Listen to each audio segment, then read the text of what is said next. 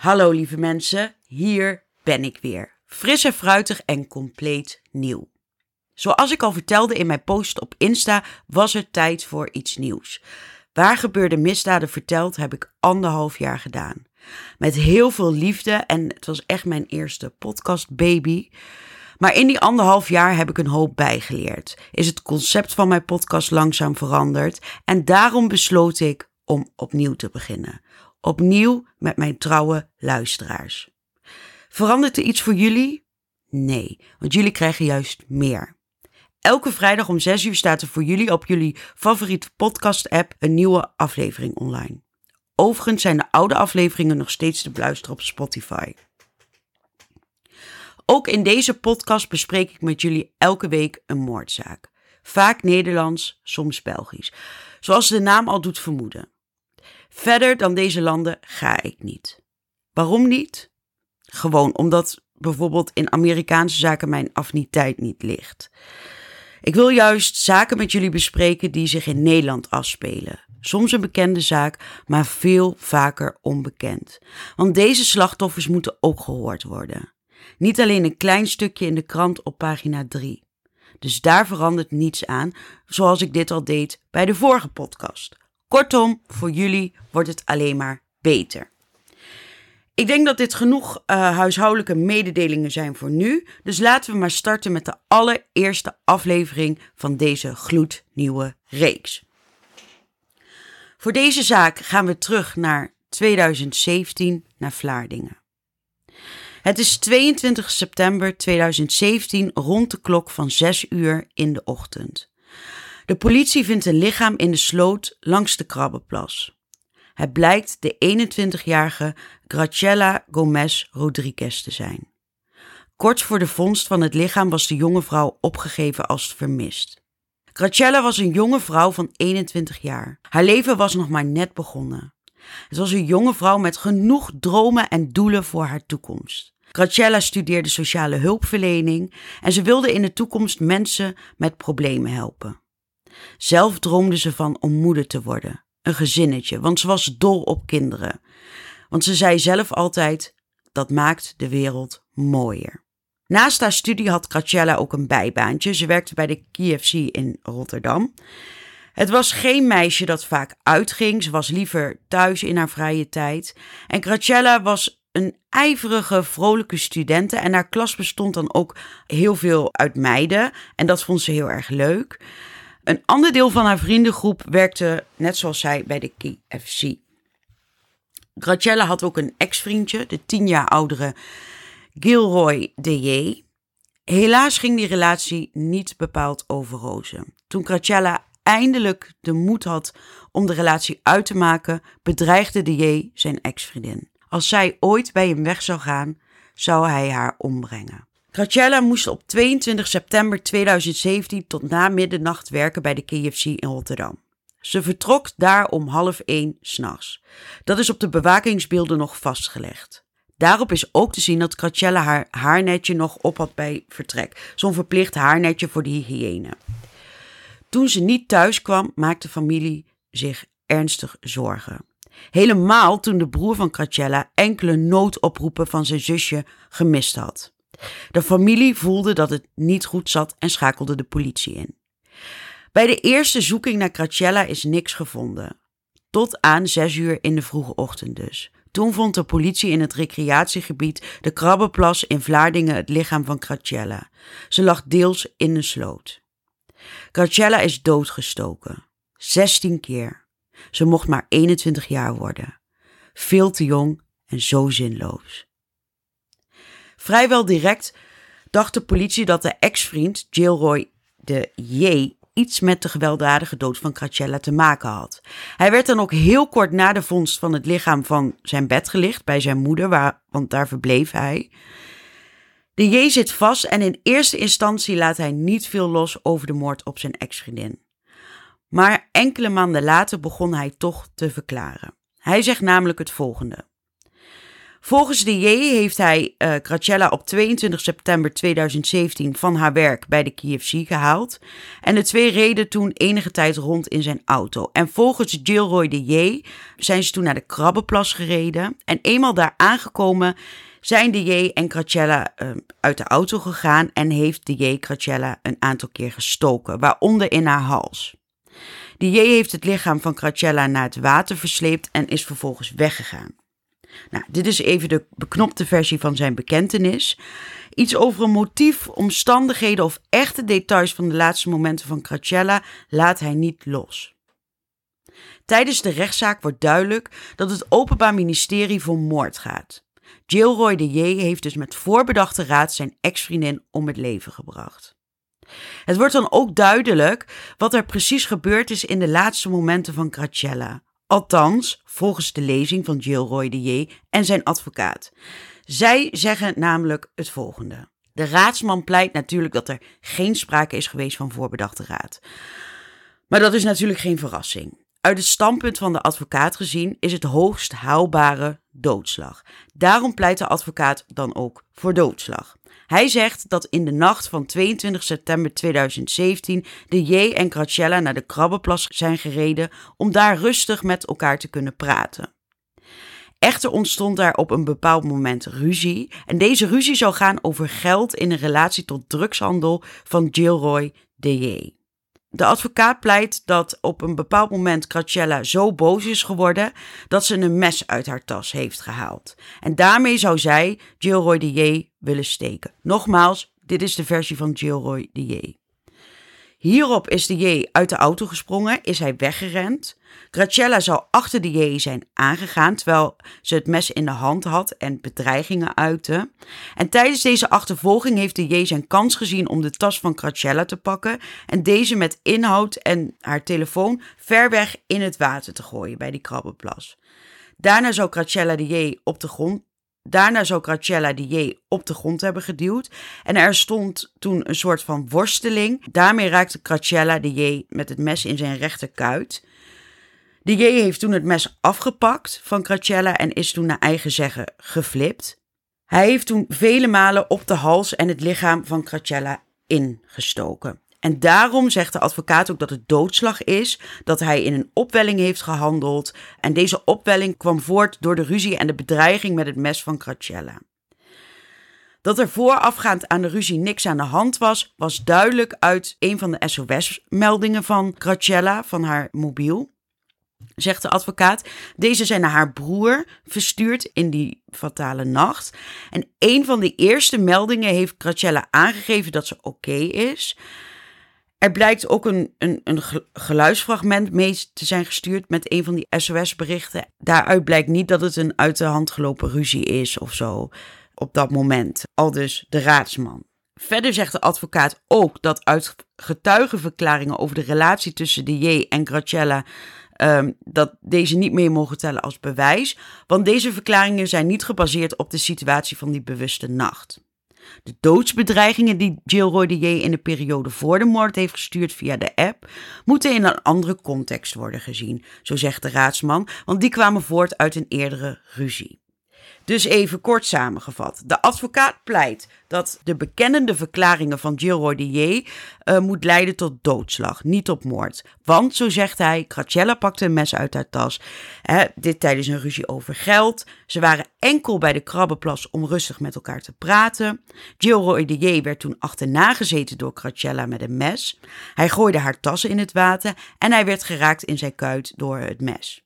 Uiteindelijk wist hij uh, in een worsteling het mes te ontfutselen en is daarna geflipt. En heeft zijn ex-vriendin toen 16 keer gestoken, waaronder een flink aantal keer in haar hals. Kijk, ik snap heel goed dat de advocaat het hierop gooit. Zoals ik al zei, het hoogst haalbare is doodslag hè, in plaats van moord. Maar ik heb ontzettend veel moeite met de schuld in de schoenen van het slachtoffer schuiven. In dit geval is dus Graciela degene geweest die het mes in haar tas zou hebben, uh, hebben gehad, gepakt zou hebben. Uh, zij zou als eerste de J hebben gestoken in zijn kuit. Ja, ik heb hier echt wel moeite mee. Het is nog een trap nageven, want stel je voor, hoe zouden de nabestaanden zich op dit moment moeten voelen? Die moeten echt woedend zijn geweest tijdens dit pleidooi. Maar goed, het is nou eenmaal zo. En maar goed ook, want de advocaat die moet de tijd krijgen om natuurlijk te pleiten voor zijn cliënt. Maar de rechters vinden hier natuurlijk ook wat van. En zij nemen, nemen natuurlijk het verhaal van de advocaat mee. Maar zij gaan natuurlijk aan de hand van bewijzen, verklaringen en onderzoek kijken of deze verklaringen überhaupt stand uh, kunnen houden. Er is forensisch onderzoek gedaan naar de verwondingen aan de kuit van de J. Hij zei dat deze kwam door het steken van het mes van uh, Cracella. En uit onderzoek komt dat er een huidverkleuring van ongeveer 6 mm te zien is op zijn kuit. En dit zou kunnen komen door een puntig voorwerp. Voor de bepaling van wanneer het letsel ontstaan is, ja, dat is beperkt mogelijk. Maar de arts zegt dat het litteken er maanden, maar misschien ook wel jaren al kan zitten. De rechters zijn van oordeel dat het letsel wat gevonden is aan de kuit van Gilroy de J niet lijkt te passen bij het geschetste scenario van Gilroy. Hij zei dat Cracella zou hebben ingestoken op zijn kuit. Ook het late moment waarop hij deze verklaring over deze verwondingen uh, vertelt, op 12 juli 2018, dat is tien maanden na de moord, maakt ook dat er geen juist onderzoek naar de verwonding gedaan kan worden. Als dit daadwerkelijk gebeurd zou zijn, zou jij direct na aanhouding zeggen van kijk, maar zij heeft mij ook gestoken. Verder zijn er geen enkele andere aanwijzingen nog bewijzen naast de eigen verklaring van Gilroy de J. dat in die bewuste nacht door toedoen van Cracella de verwondingen aan zijn kuit zijn gekomen. Daarbij komen nog enkele andere verklaringen van verschillende personen die de J in de nacht en de ochtend van 22 september hebben gezien of zijn lichaam hebben onderzocht. Niemand zegt maar iets over verwondingen of bloed aan zijn kuit. Belangrijk is, is dat op het moment dat de J werd aangehouden bij zijn moeder, hij in zijn onderbroek op bed lag. De agent die de aanhouding verrichtte, heeft de J nog gecontroleerd en daarin heeft die agent geen enkele verwonding gezien. Ook het feit dat Cracella een mes in haar tas zou hebben en dat zij uit zou zijn op geld uit haar aandeel in de drugshandel van Jill Rodier, ja, dat vindt ook eigenlijk geen enkele aanwijzing dan zijn eigen verklaring. Ook het feit dat Cracella een mes in haar tas zou hebben en dat zij geld uit haar aandeel in de drugshandel van de J te goed had en dit zou hebben opgeëist, ja, daar is geen enkele aanwijzing voor. Alleen de verklaring dus van Gilroy. Daarom zegt de rechter dat het scenario die geschetst is door Gilroy J totaal niet aannemelijk is. Het is een ongeloofwaardig scenario. Dan is er natuurlijk nog de vraag: gaat het om moord of doodslag? De rechters zeggen dat zij geen enkel geloof hechten aan de verklaring van de J. En daarom gaan ze uit van de feiten, bewijzen en verklaringen uit het dossier. Het blijkt dat in de weken voor de moord Jill Rodier verschillende malen doodsbedreigingen heeft geuit richting Cracella. De reden van deze bedreigingen zou het verbreken zijn van de relatie. Een voorbeeld van de bedreigingen zijn als volgende. Ik ga dat even citeren. Als jij denkt dat jij nu bij mij weggaat, dan ga ik jou doodmaken. Geloof me, dat ga ik zeker doen. Als jij denkt dat jij niet meer bij mij terug gaat komen, dan ga ik jou zeker wat aandoen. Nou, dit is slechts een greep uit de berichten met doodsbedreigingen en ongenoegen na het verbreken van de relatie tussen Gracella en de J. En uit de berichten blijkt ook dat Gracella zich ernstig zorgen maakte over haar welzijn. Ze was echt bang. En dit vertelde ze aan getuigen. Gilroy de J bleef maar zeggen dat hij Gracella iets aan zou doen, maar ook dat hij zichzelf wat aan zou doen. Verder blijkt ook uit getuigenverklaringen dat gedurende de relatie tussen de J en Gracella er sprake was van fysiek geweld. De J was dus fysiek richting Gracella. Maar wat je vooral proeft uit de verklaringen is dat J totaal niet overweg kon met het verbreken van de relatie.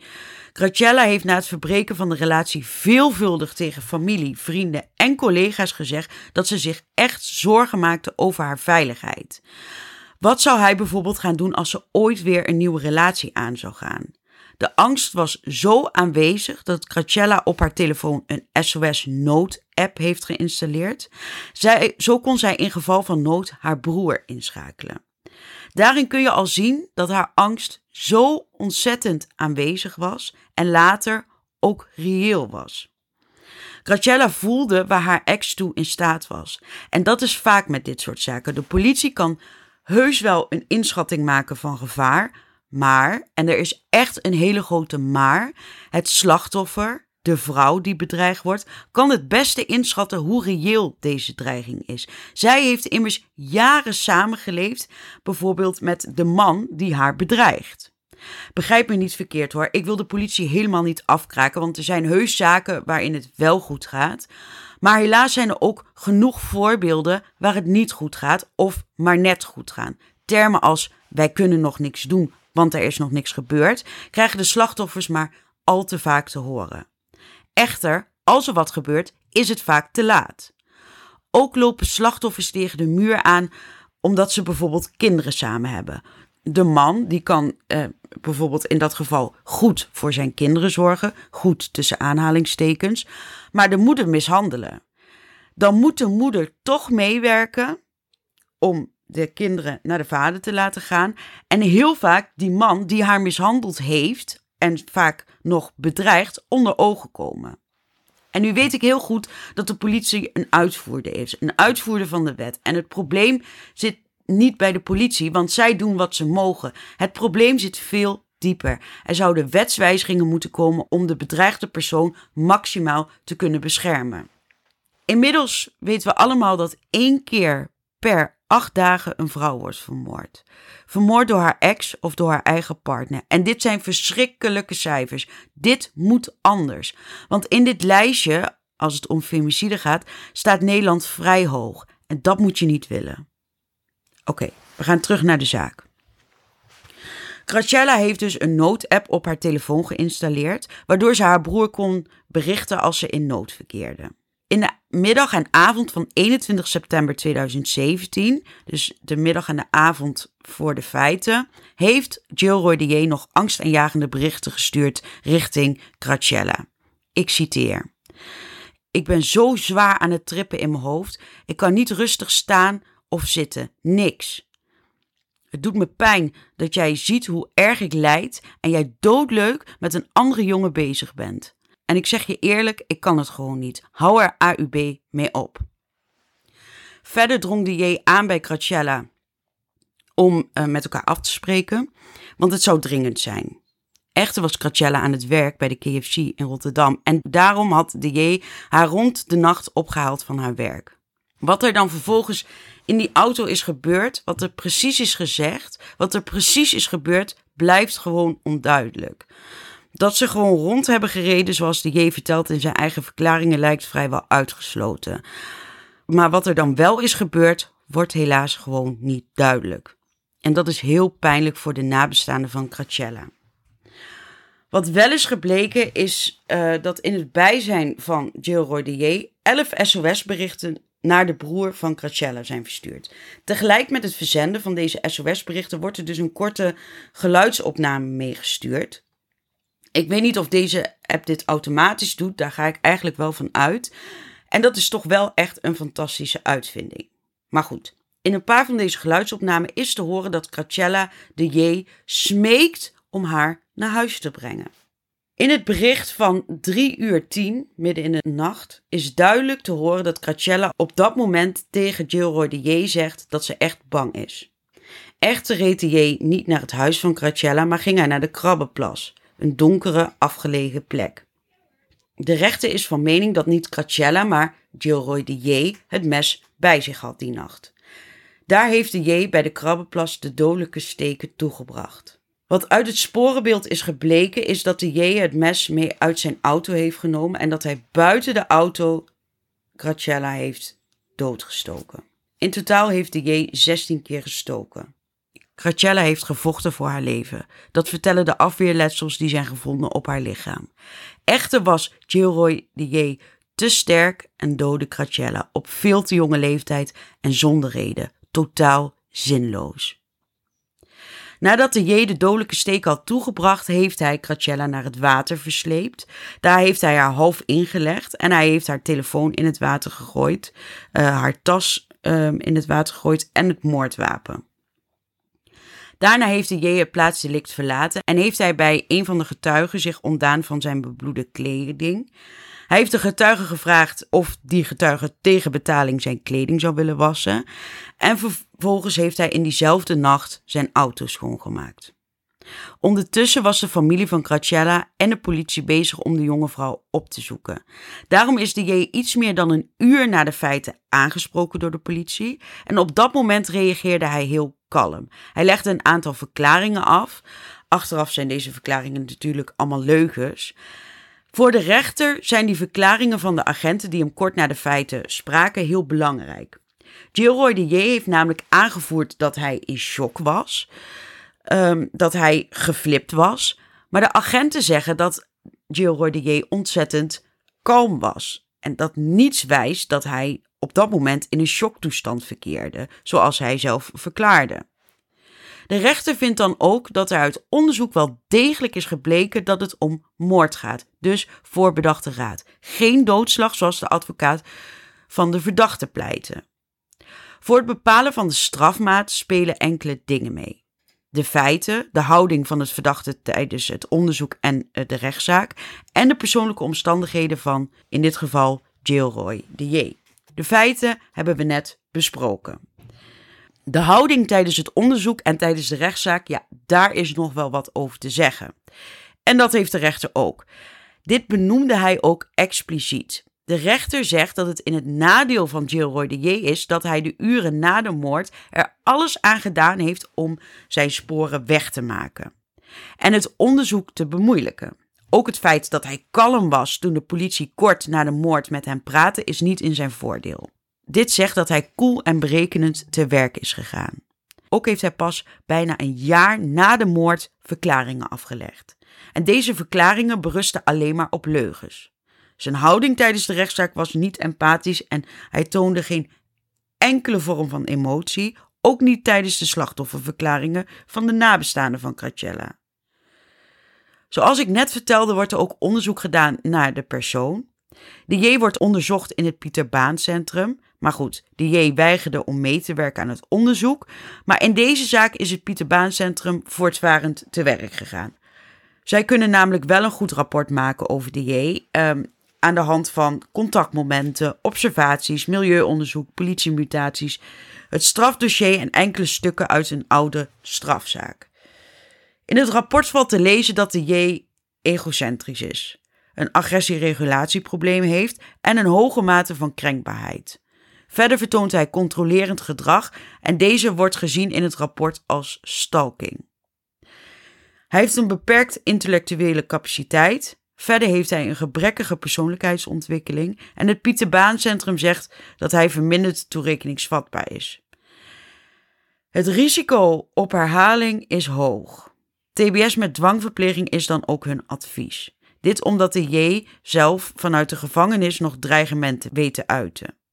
Uiteindelijk krijgt Gilroy de J een gevangenisstraf van 10 jaar met TBS met dwangverpleging. En mensen, laten we leren van deze zaak, van deze zaken. Dat er beter opgezeten moet worden. Betere bescherming voor slachtoffers. In deze zaak heb ik het over vrouwen, omdat hè, deze zaak natuurlijk over een vrouw gaat. Maar ook mannen kunnen in deze situatie zitten. En daarvoor geldt hetzelfde natuurlijk. Alleen femicide is wel echt een groot probleem in Nederland. En weet je, het is niet ver van je bedshow. Het kan iedereen overkomen. Het kan jou overkomen. Je buurvrouw, je nichtje, je vriendin, je lerares, je werkgever, het meisje achter de kassa van de supermarkt. Het maakt niet uit waar je vandaan komt. Het maakt niet uit hoe oud je bent.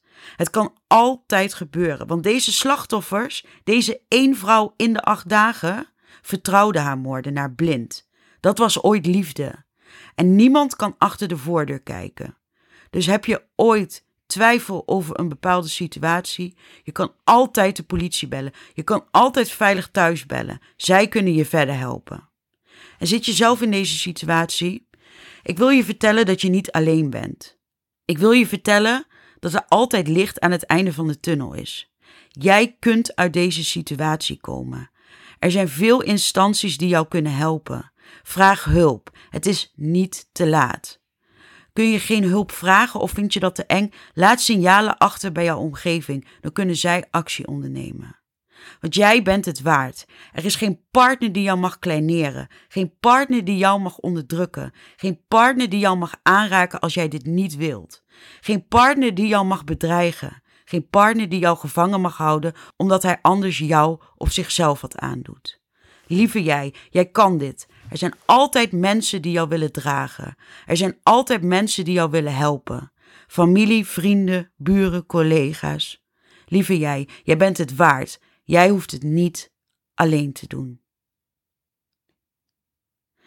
Tot zover deze aflevering. Volgende week vrijdag om 6 uur staat er weer een nieuwe moordzaak online voor jullie. Wil je meer beeldmateriaal op de hoogte blijven van alle ontwikkelingen? Volg mij dan op Instagram, Moord in de Lage Landen.